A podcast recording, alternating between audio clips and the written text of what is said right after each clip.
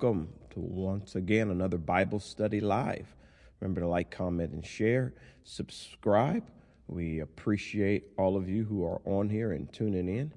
Uh, all of my friends and uh, brothers and sisters, thank you for those who are in the building and those who are watching online. All right, let us bow our heads and let's go for a word of prayer as we start. Dear gracious Heavenly Father, we love you. We appreciate you. We honor you. We thank you. We magnify you. God, we ask that you will look on us as we study, encourage us, build us up, give us wisdom that you have for us, give us revelation, allow it to flow freely, unhindered, unchecked, and uninterrupted by any satanic or demonic forces.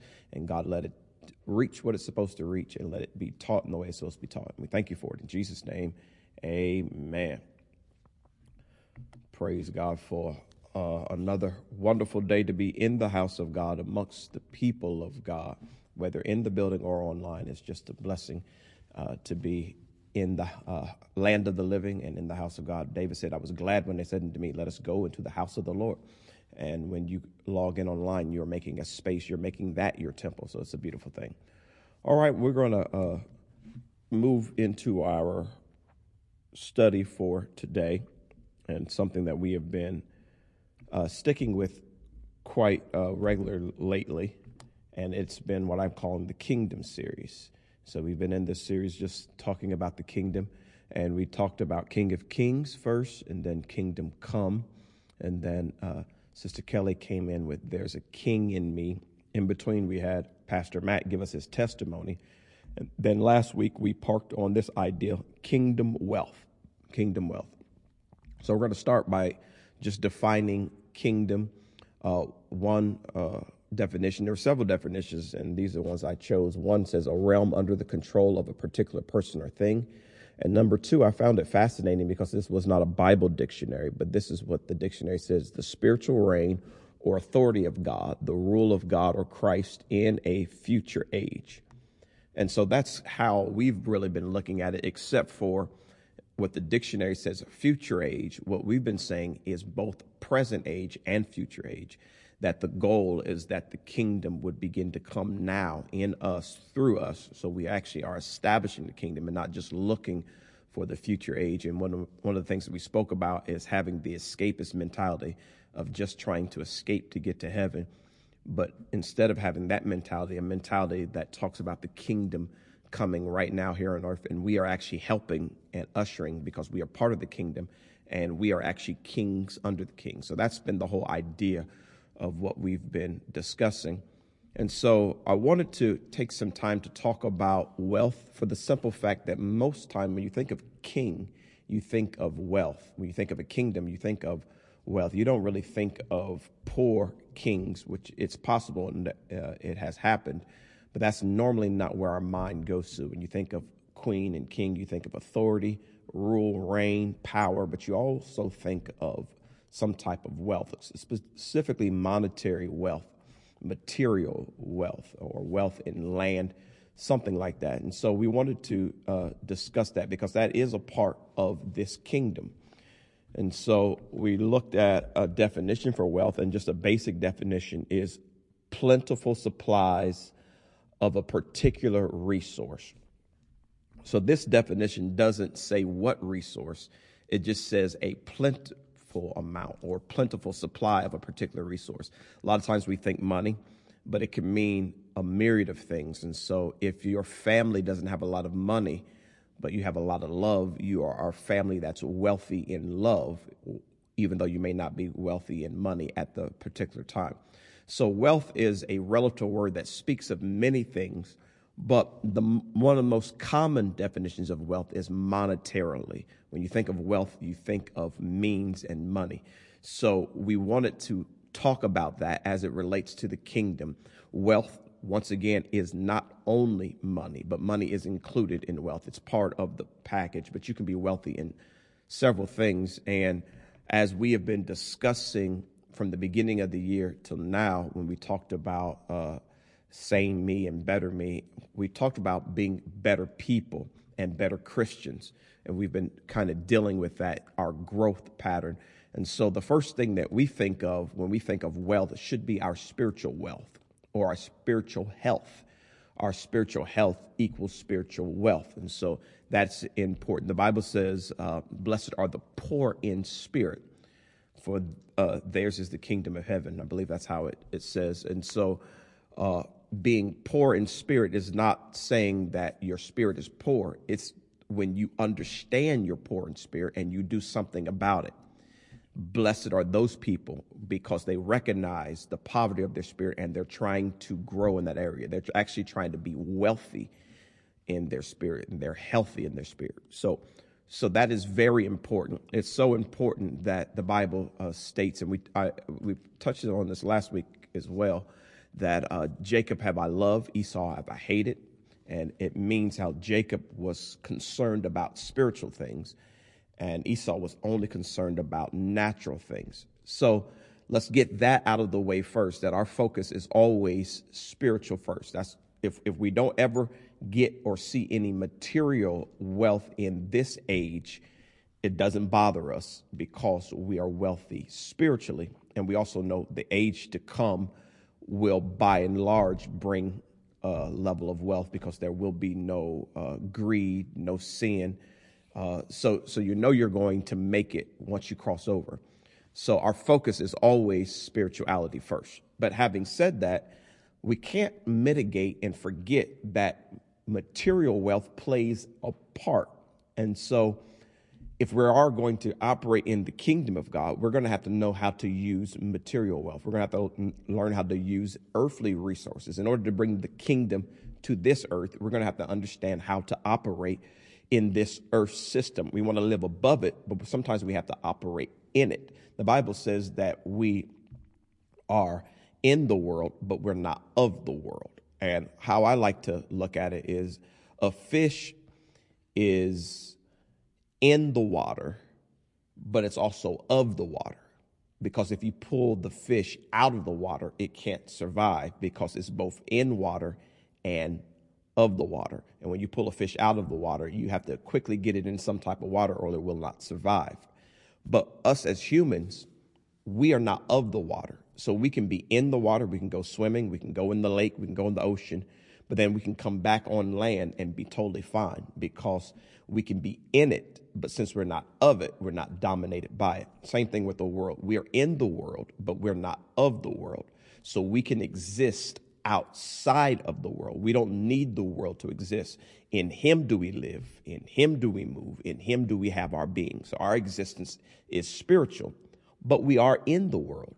And so when you're in the world, you got to understand how the world operates. Let's go back to that example. When you're in the water, if you don't understand water, you will drown because you have to know how to swim. You have to know how to navigate the waters. You need to know how to have a flotating device or be on a boat, be above the water, even though you can function both in water and on land. You have to understand the water so you don't uh, dry, uh, drown or die in it. Same thing with us in the world. We have to be in the world, but we have to understand it so the world doesn't take us under. So we got to learn how to deal with money. We have to learn how to deal with people, relationships, many practical things we have to learn. And one of the problems with people who focus on spirituality, sometimes they focus on spirituality, absence of practicality. And that usually makes for poor Christians because you have to understand how to be practical. It's an old famous saying says, that you're so heavenly minded, you're no earthly good. So we don't want to be like that. We want to know how to exist in both realms, specifically understanding how to exist in the earth because we're trying to call the kingdom to the earth. We're trying to establish the kingdom in the earth. Uh, thy will be done on earth as it is in heaven. So we're trying to affect the place that we're in. So we have to understand many of the things that we deal with, and wealth is one of those things. So what we did in order to uh, talk about it, we mainly focused our attention on the negative. The more we can uh, deal with the negative, the better off uh, we will understand how things work. So let's let's go to the scripture here, and I'm going to leave the scripture up for a second. The scripture is, "For the love of money is the root of all kinds of evil, and some people craving money." Have wandered from the true faith and pierced themselves with many sorrows. And then what I did is I asked this question How do we know if we are loving money? And then I said that I wasn't going to answer it yet. I was actually going to teach on other things and come back and pick up uh, that question. And so, how we answered it was by looking at Ecclesiastes 5 10 through 20. So, I'm going to go back to uh, 1 Timothy. I'm going to leave that up for a second for it to kind of sink in, and then we'll go, we'll go ahead and we'll teach from there.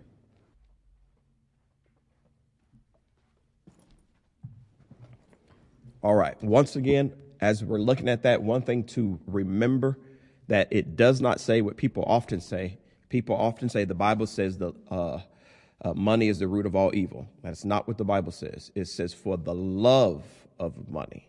So I'm glad you're able to see that, look at it, and know that when people tell you money is the root of all evil, they are misquoting what the Bible says. The Bible simply says for the love of money. So that's why we had to ask the question, are we loving money? And then we go to Ecclesiastes chapter 5. Solomon is the writer of Ecclesiastes, a very, very wealthy man, arguably the wealthiest man that ever lived. There are some uh, discrepancies, but he's in the top two at least. So let's look at verse 10. So Ecclesiastes 5 it's, uh, has a very familiar start. Anybody who's grew up in church, if you read verse 1, it's very familiar, especially if you grew up in the COGIC church.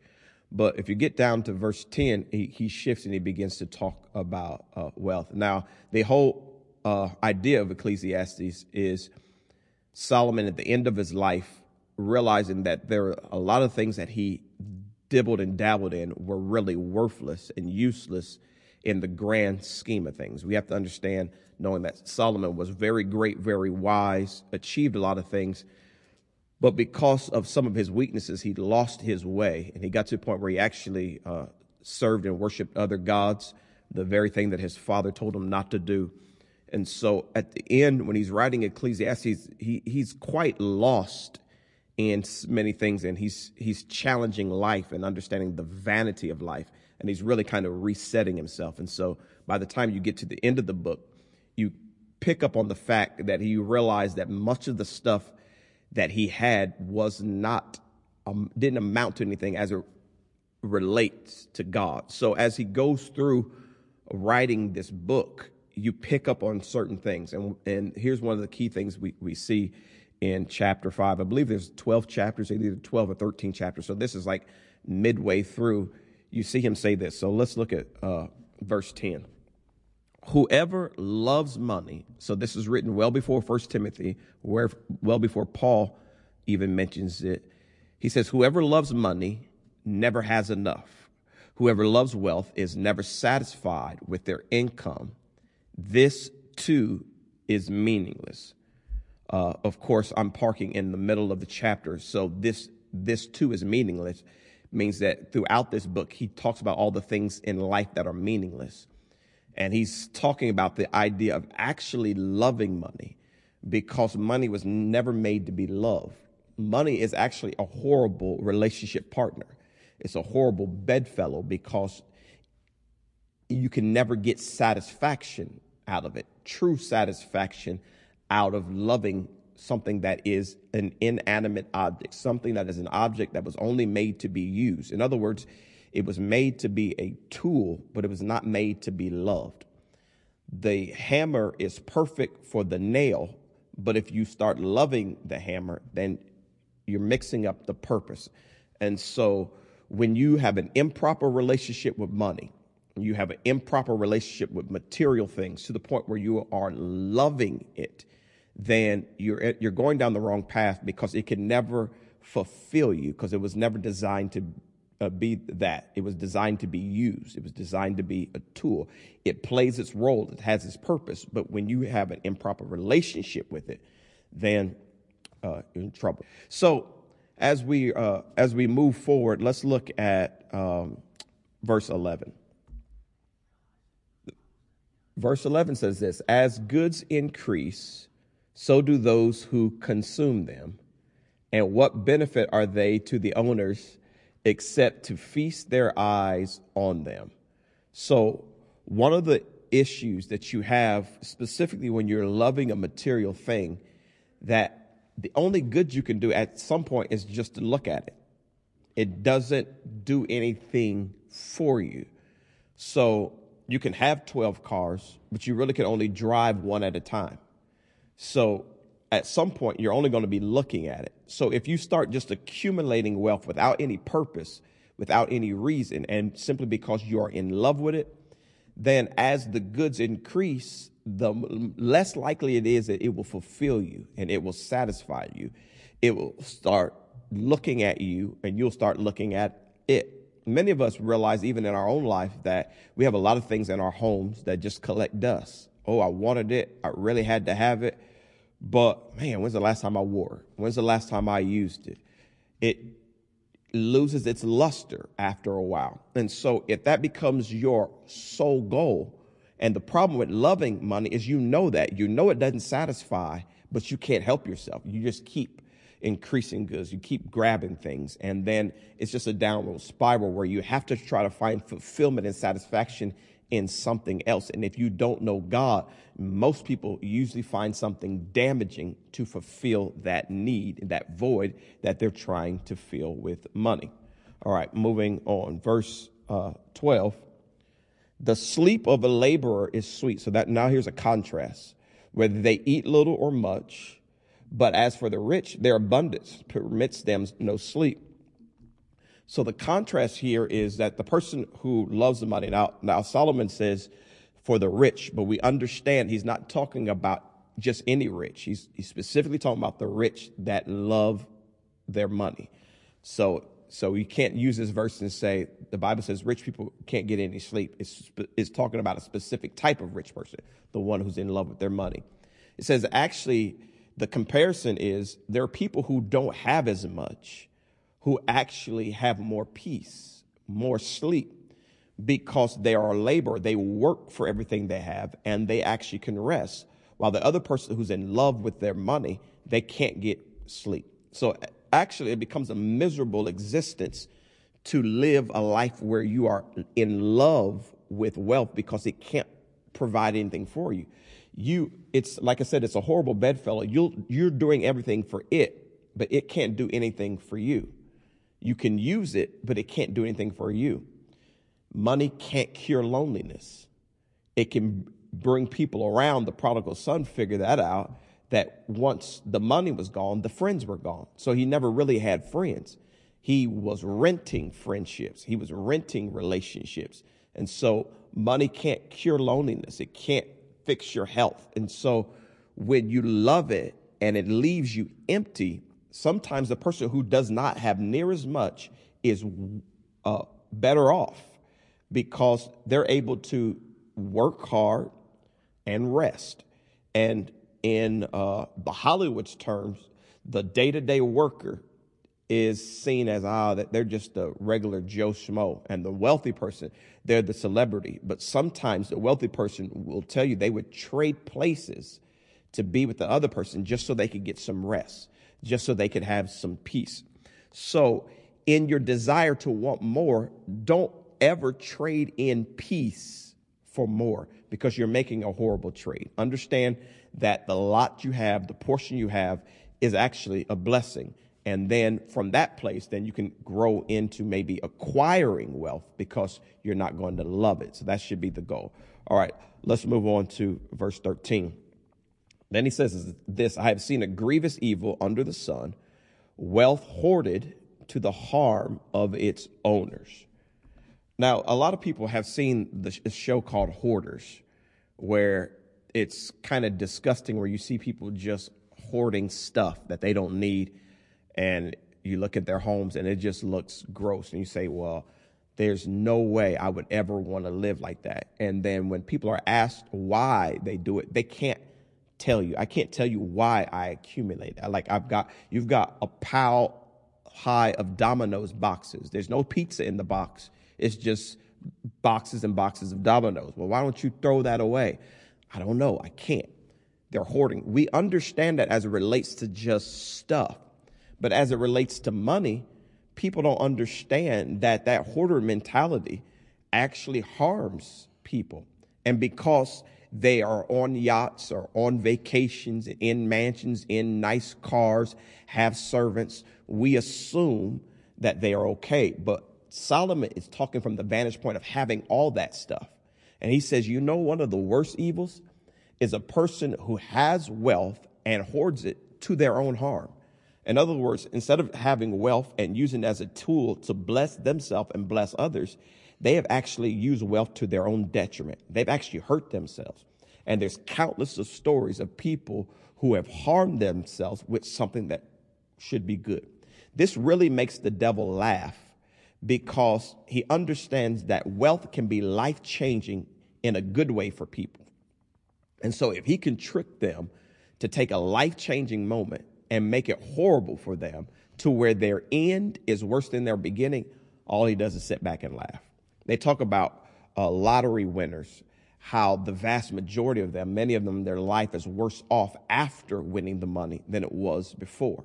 Relationships messed up, all thing, kinds of things messed up, and a lot of them don't even have the money because great amounts of wealth takes great amounts of wisdom to handle it.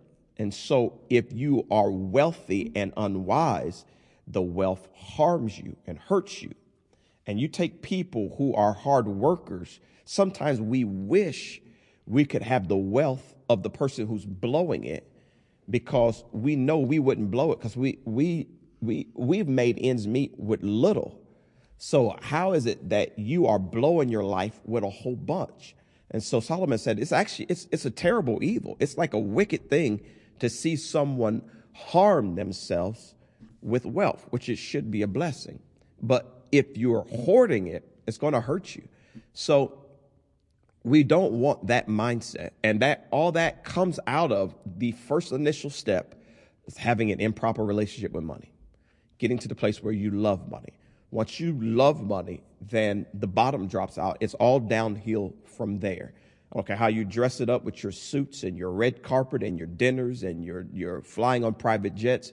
If you love money, the bottom is falling out sometime, somewhere. And so we need to be warned about that. Why should we be warned about that? Because at some point we should want wealth to, to, uh, to use it for good. And so we got to understand and realize now that we don't want to be in love with it. So we don't want to lust after other people to have it. We don't want to envy after other people have, have it. We don't want to be jealous. We want to be willing to wait our turn, but we want to make sure that we have our priorities in the proper place because we want to love God, we want to love people, we want to love ourselves, and we want to use money. But if you love money, then you're going to use people. You probably won't love yourself, and you're going to have a hard time loving God. So we don't want it flipped uh, it, you know, in the reverse. We want it in, in the right way. So if we've had to wait to get it, then you have to understand the wait is worth it if my spirit is right once I get it. I often think about my life as it relates to my children and how it took us several miscarriages to have the children that we have. But when I step back and look at how things played out in my life, I was a minister by 21. I didn't have my first child until 31, going into 32. And so, yes, I wanted children earlier. We tried, we were unsuccessful, we struggled with infertility. That was a hard period, that was a hard decade. But as I begin to father my children, it dawned on me that possibly when I first started in ministry and had children, I possibly, because of my uh, I guess say my desire to be a good minister, I probably would have put the church in front of the kids. I probably would have had a hard time juggling ministry and family life, which a lot of preachers do. They, they don't know how to uh, help the world and not lose their family.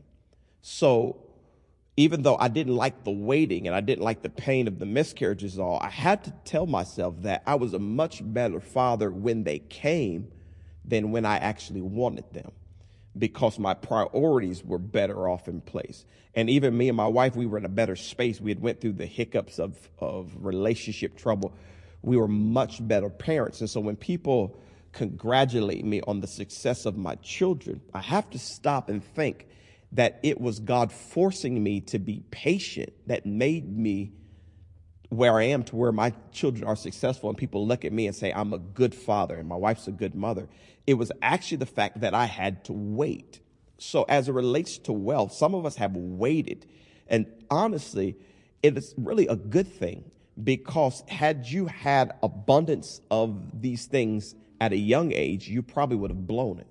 You probably would have messed it up.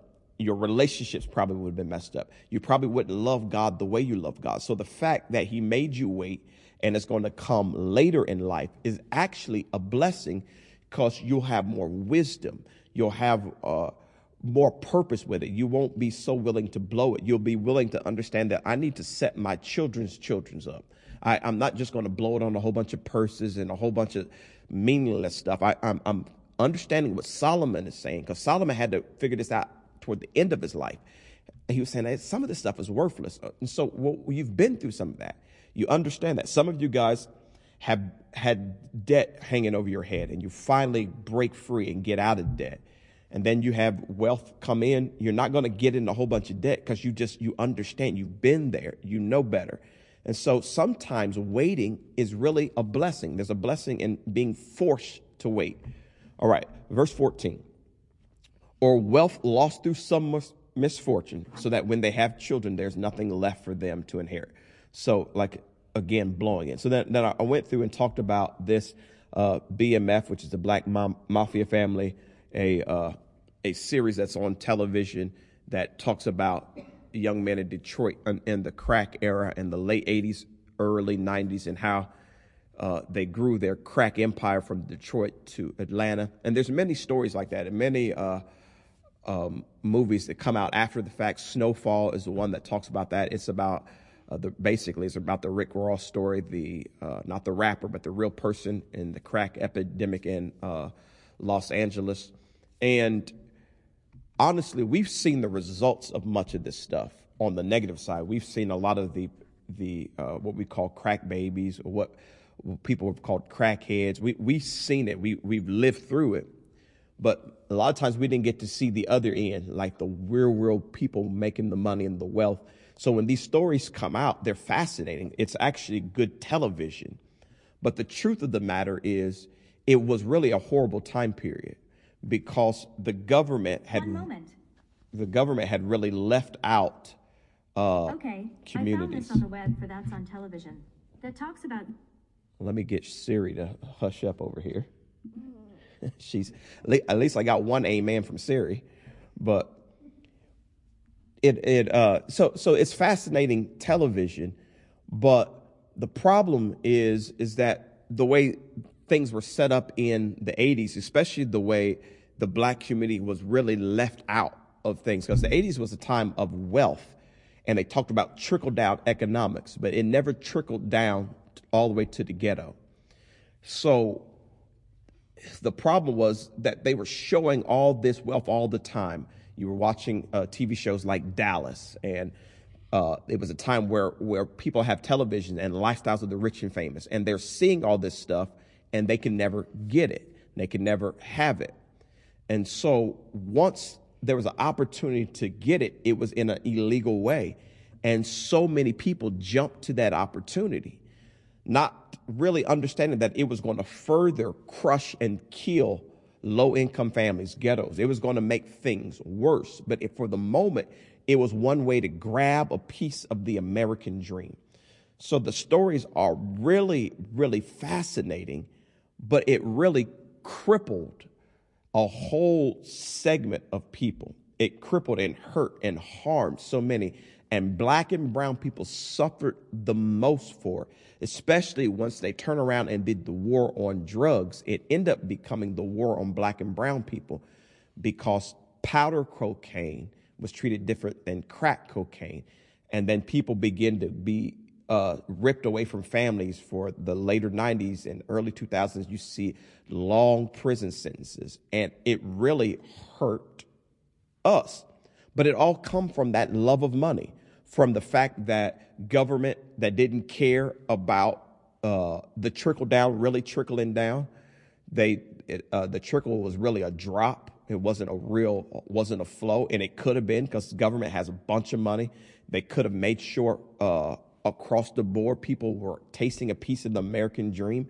I know I'm, I'm getting sidetracked a little, but it's important. The ideas of things like redlining, redlining basically was a way to where people could not get a piece of the American dream. You could work a blue collar job and have money, but then you couldn't get a uh, loan to get a job. So people couldn't get out of the ghetto even if they wanted to. And then drugs infiltrated in, and some of those same people who would have been out and couldn't get out end up getting hooked on stuff and losing uh, everything. Now, it doesn't take it out of the responsibility of people. Some people still made poor choices. But from the top to the bottom, it was the whole system of the capitalistic love of money system that ruined a whole generation of people. And we're still dealing with the ramifications of that. We're still dealing with people who grew up without fathers because their fathers were in prison and then they're making babies and now they're raising babies. And what we're dealing with comes through all of that. So, having given a little extra context, really you can paint it this way blowing money fast. That's really what it ended up being from uh, everybody, except for some of the high profile lawyers and governors and those people, because they were taking money and put it in offshore accounts and they, you know, that it's just wicked. It's just wicked. But some some of them didn't have some of the same effects that we saw with other people. But at the end of the day, most people either end up dead, in prison, or health all out of whack. It, there was just nothing really good that came out of it. It was just blowing through money fast, and it's, it was horrible. So, and it's not just the, the drug era, but I speak about that because that's something that we know we saw. But you can take it in many other places where the money became the God and just see how, like I said, the bottom falls out. At some point, it it blows up. Even the what they call the dot com era, where it was not illegal, it was legal. They were making legal money with websites and, and things blew up in a good way. But you still look at some of the stories, many of them, their lives were ruined because there was no brakes. They couldn't figure out how to pump the brakes and it destroys things. Then there was the housing bubble uh, where in 2008 we see where all these real estate people and, and these mortgage companies they were making money hand over fist sending out mortgages that really were not legitimate that people didn't have the money. They were maxing people out. But then the bubble bust and the whole economy tanked.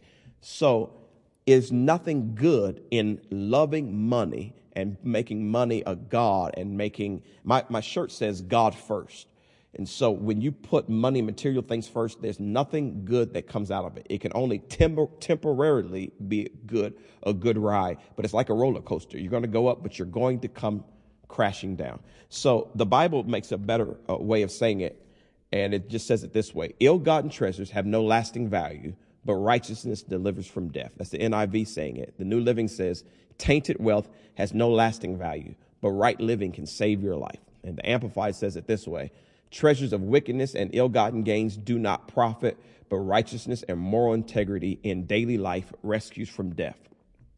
So, in every genre, whether it's Hollywood, whether it's hip hop, rock and roll, whether it's uh, businesses, any situation where there is some type of tainted wealth, illegal wealth, or ill gotten gains, or even if it's illegal but it's done greedily, you look at America, where there was uh, America became America doing, doing it on the backs of slavery.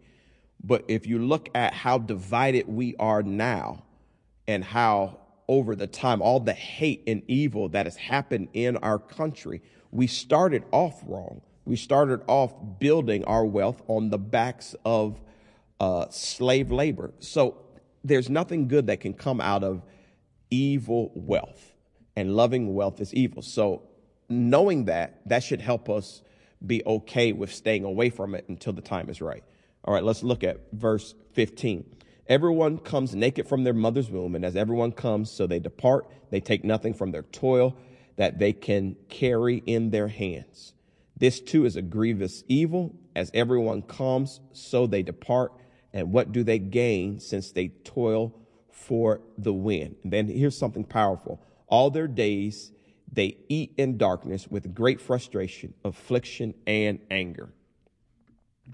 So Solomon is giving you a glimpse to what many people don't get a chance to see that when the rubber meets the road and when those people have to look at themselves in the mirror, the ones who have done all these things to get the wealth, many times they can't stand the person that they see.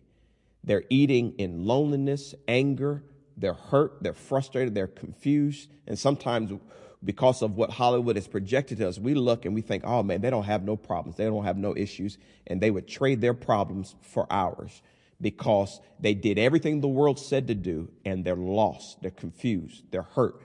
And so Solomon is giving us a glimpse. Listen, you, you can't love money because it's, all it's going to do is hurt you in the end. Once again, it's a horrible bedfellow. It's a horrible relationship partner. All right, let's look at this. And so here, this is how I simplified all that. If you can't take it with you, should you really sell your soul for it? So I condensed everything on Sunday into just that simple statement. If you come in na- naked and you leave naked, since you can't take it with you, should you sell your soul for it? Should you hurt crucial, important relationship for it? Should you stab people in the back for it? Should you do all these evil things that we've seen for back in even in the day I grew up in, the starter jackets came out, the NBA starter jackets came out, the Jordans came out. People were killing each other for those things. I'm like, is it really that important for me to kill another soul over it and I can't take it with me? It's not like I kill you then. Well, at least I got these Jordans when I go to, uh, to heaven. Well, more, more than likely, if I kill you, then I'm going to be going to hell. I'm not going to be able to take my Jordans with me. It wasn't worth it. It wasn't worth me getting you hooked on fentanyl just so I can have some nice things in my closet. That's it's not worth it. Hell is not worth it. So if you can't take it with you, should you sell your soul for it? Many of us know that because we have it, but sometimes we're made to feel like, man, we should do something illegal or wrong to get it because the way we've had to go is much harder. But it's better to go the hard way than at the end of the day lose your soul. And so this is what the very next verse says that I talked about. Luke 9 25. What good is it for someone to gain the whole world and yet lose or forfeit their very soul? And this is uh, Jesus' words. So back to the question how do we know if we are loving money? And so I wanted to come back to this statement. I wanted to teach it how I taught it. But then I wanted to come back to the original topic that we talked about in 1 Timothy 6.10, but I wanted to give extra context because most people, they, like I said, they misquote it. They say money's the root of all evil. They normally misquote it, but those who do quote it right, they usually only focus on the 10th verse, but they don't go back. So I wanted to go back and let's look at the ninth verse, 1 Timothy 6, 9. It says, but people who long to be rich fall into temptation and are trapped by many foolish and harmful desires that plunge them into ruin and destruction. I'm going to take a moment to talk about this because someone will say, well, I long to be rich. So it, does that say that I'm wrong? No, you have to look at the full context of the verse. The full context says those people, they fall into temptation and then they're trapped by many foolish and harmful desires that plunge them into ruin and destruction. So some people look at people who have money and automatically think, oh man, they, they just love money. They're wrong. They're evil. But you can't say that if their life isn't plunged into ruin and destruction, if they're not trapped by foolish things. In other words, if you see me becoming wealthy and all my family still loves me, all my church still appreciates me, they still say, man, you, you really helped me. Like the money didn't change me. I didn't change. I didn't lose my mind. I didn't lose my way. Then you can't say that I am wrong for having money or that I'm a lover of money. So some people automatically assume when a person has something, they assume they're doing something wrong to get it. And that's the problem with the world. So many of them have done so much wrong to get it that when they see people with the church that have it, they automatically think the church has done something wrong, especially if it's a pastor. If I have a nice watch, if I have a Rolex, they automatically think, "Oh, you stealing from the people. You ain't no good. You you dirty." Like, oh, but you're only saying that because you are dirty and you love money, and so you automatically assume that I'm loving it. But the scripture says that those who do love it, they plunge into ruin and destruction. You can actually look at their life and tell. In other words, if I was this person before I got it and I was this person after I got it and it's a much worse person, yes, I'd love the money. But if I was if I stayed the same or got better, you can't say that I love money. So just because a person has money or longs to be rich doesn't make them bad. It's what happens next. So what you need to do, you actually need to watch people over time to see. And so that's why you can't just judge a book by its cover. So uh, I'll say this I don't automatically ju- judge a preacher who has money. Man, this preacher's flying around in private jets. He ain't no good. I can't say that yet. I need to look at his life for a period of time. And there are some people that folk have judged and said that they're no good, but I've looked at them over 25, 30 year period of time, and all they've done is good. All they've done is help people. All they've done is make good choices, no scandals, no issues. You can't call them an evil person. So you have to understand things in their context. Now let's look at that verse, uh, the famous verse, verse 10. For the love of money is the root of all kinds of evil. Now people forget this part. And some people, so it doesn't say all, but some people craving money have wandered, wandered past tense from the true faith and pierced past tense themselves with many sorrows. The reason why I say past tense, because you can pinpoint it you can pinpoint when they started loving money because over a period of time, you can see they pierced himself with many sorrows. Me and Lady Devon been married 23 years. Next thing you know, I get money and uh, now I'm on my sixth wife in four years. You know, something's wrong. You can tell I pierced myself. You went this far without money, without a whole lot of money, and you had a strong marriage, and all of a sudden you get money, and the next thing you know, you're a total different person and I can look at it. I can see. I can see where you've pierced yourself with sorrows. I can see your kids don't like you. They don't want to be around you. The folk, the folk in your church all have exited. And now you got all this money, but you only have a few people in the church. Nobody wants to log in and tune into you online. Then it's obvious you have pierced yourself with many sorrows. It's obvious that you've loved money. But if those things come into your hands and your life gets better, and everything gets better. You're more generous. You give to more people. If you look at 1 Timothy 6, which I didn't take the time to do, if you look at it, it tells people, hey, if you are wealthy in this world, this is what you should do. It tells them to be generous. And so Paul wouldn't tell uh, wealthy people to be generous if all wealthy people are going to hell. You, you have to read the Bible in context and understand it. So the love of money, once again, it's the root of all kinds of evil. And a person, once they start loving money, then a whole bunch of evil starts flowing into their life. Either they become evil or they'll see evil. And at the end of the day, their life is worse off. So before you judge a book by its cover, look and see what has happened to their life. And all right, now this is one of the reasons why you can tell. So here's a very powerful scripture, Proverbs 10 22. It says this The blessing of the Lord makes a person rich, and he adds no sorrow with it. So how can I say it's you're bad to be rich? Well, Paul said if you long to be rich, you're in trouble. But contextually, it's saying if you long to be rich so that you can love the riches, you're in trouble. But if you wait on God and you allow God to transfer wealth in your hand and allow God to make you rich and no sorrow comes with it, then it's a beautiful thing because then people attribute it that is God. This I mean, Andre couldn't have done this.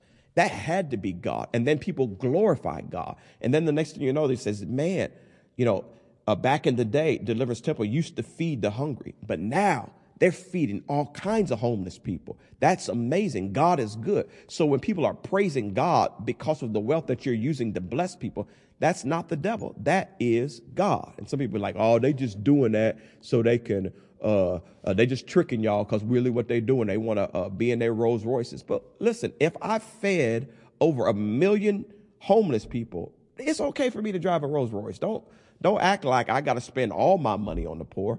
I, I, I should be generous. I should give, but I can take care of myself too. So it's, it's about balance. It's about a person being proper. And here's the thing. Generous people, if they get more, all they'll do is be more generous. Stingy people, if they get more, all they'll do is be more stingy.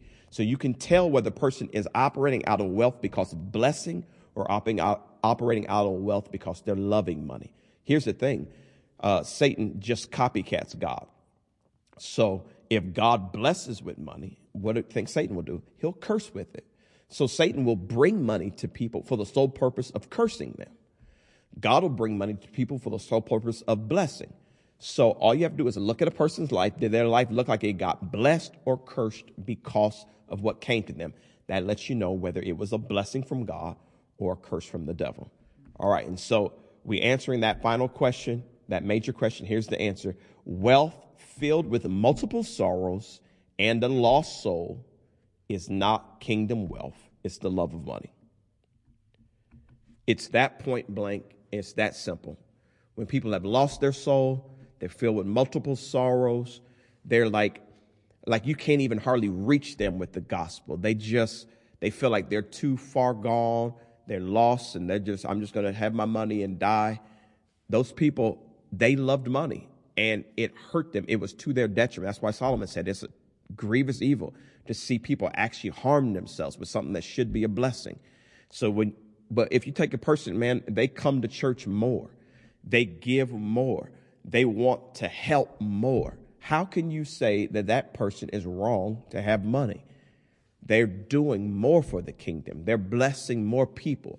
They are taking care of things like, oh man, I'm paying off some student loans. One of the wealthiest black men, actually not one of the wealthiest black man in America. If you uh, just look it up, it'll show you who he is. You'll find out how benevolent he is, how giving he is, and how he has blessed uh, uh, students and paid off students student loans. And so he hasn't pierced himself with many sorrows. He's actually been a blessing.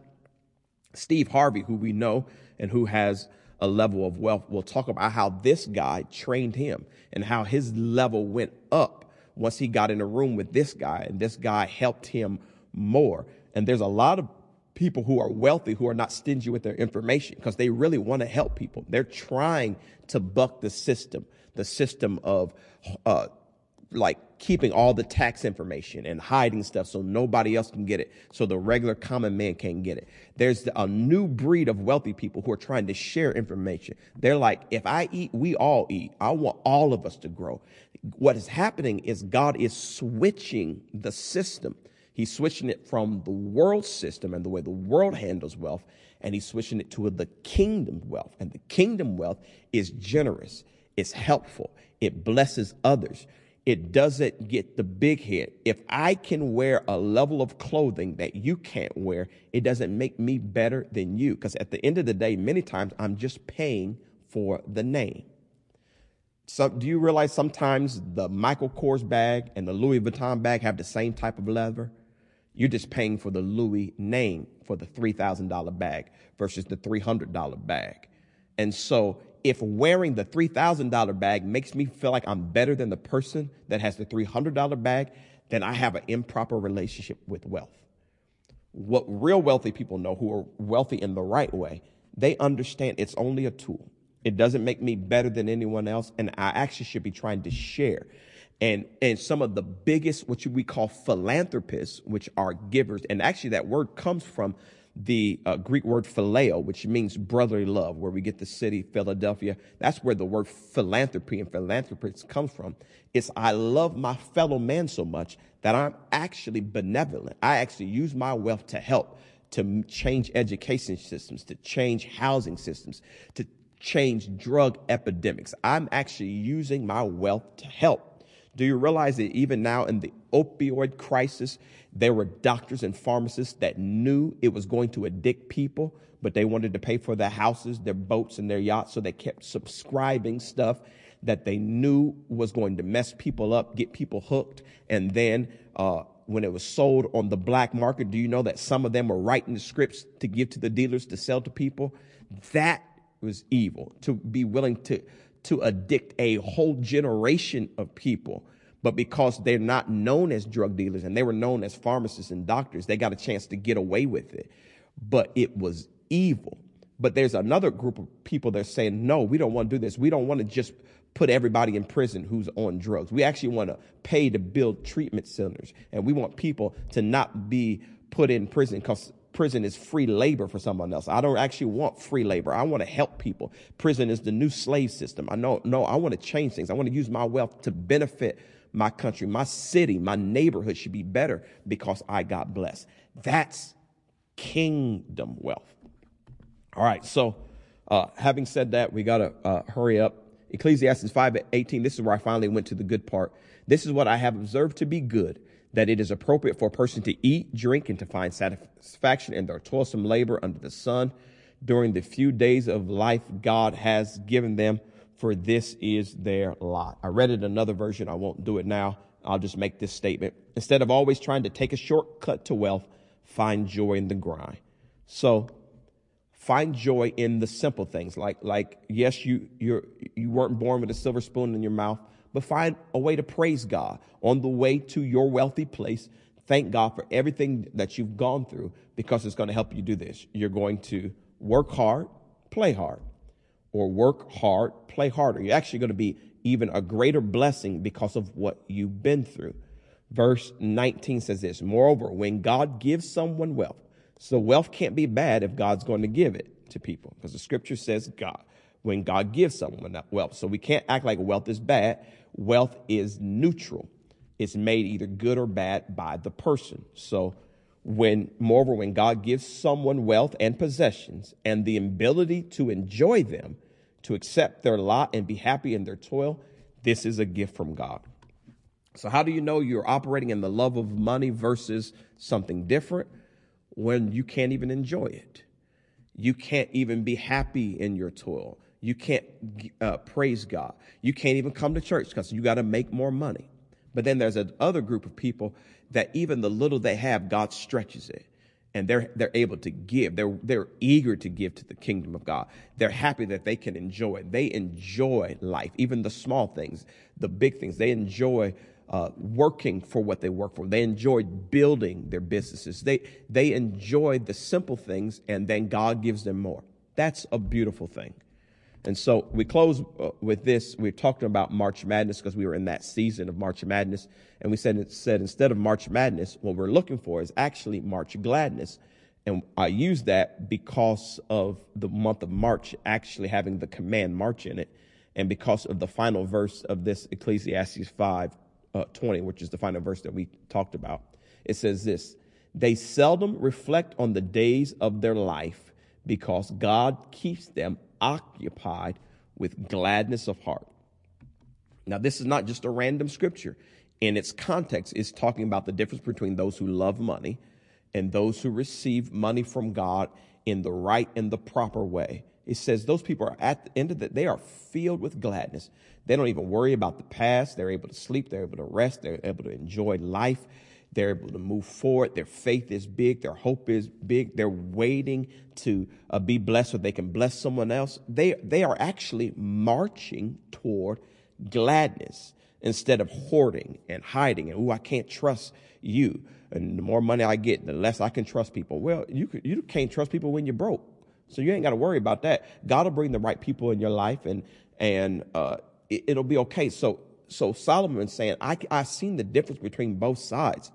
There's a side of people who, at the end of the day, they are actually filled with gladness. And that is really what we want to be. And uh, so, in another version, it says it this way God keeps such people so busy enjoying life that they take no time to brood of the past.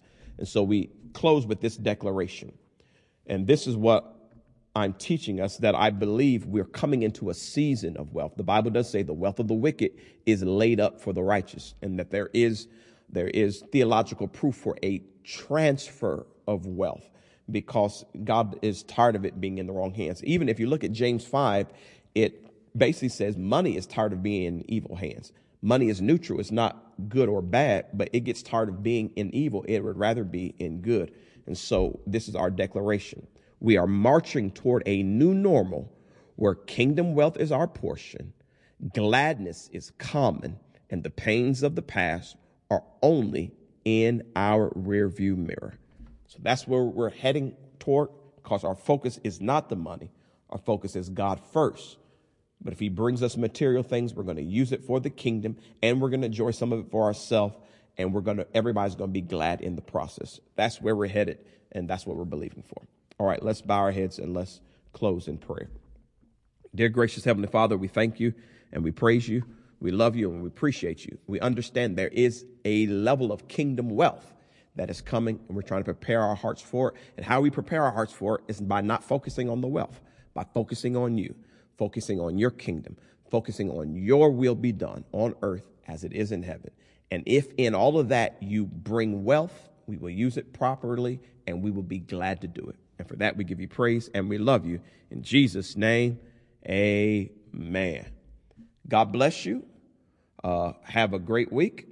Move in kingdom blessings in all you say and in all you do. Thanks for watching. See you next week. God bless you. We love you. We even say bye to Siri since she felt like she wanted to join Bible study today.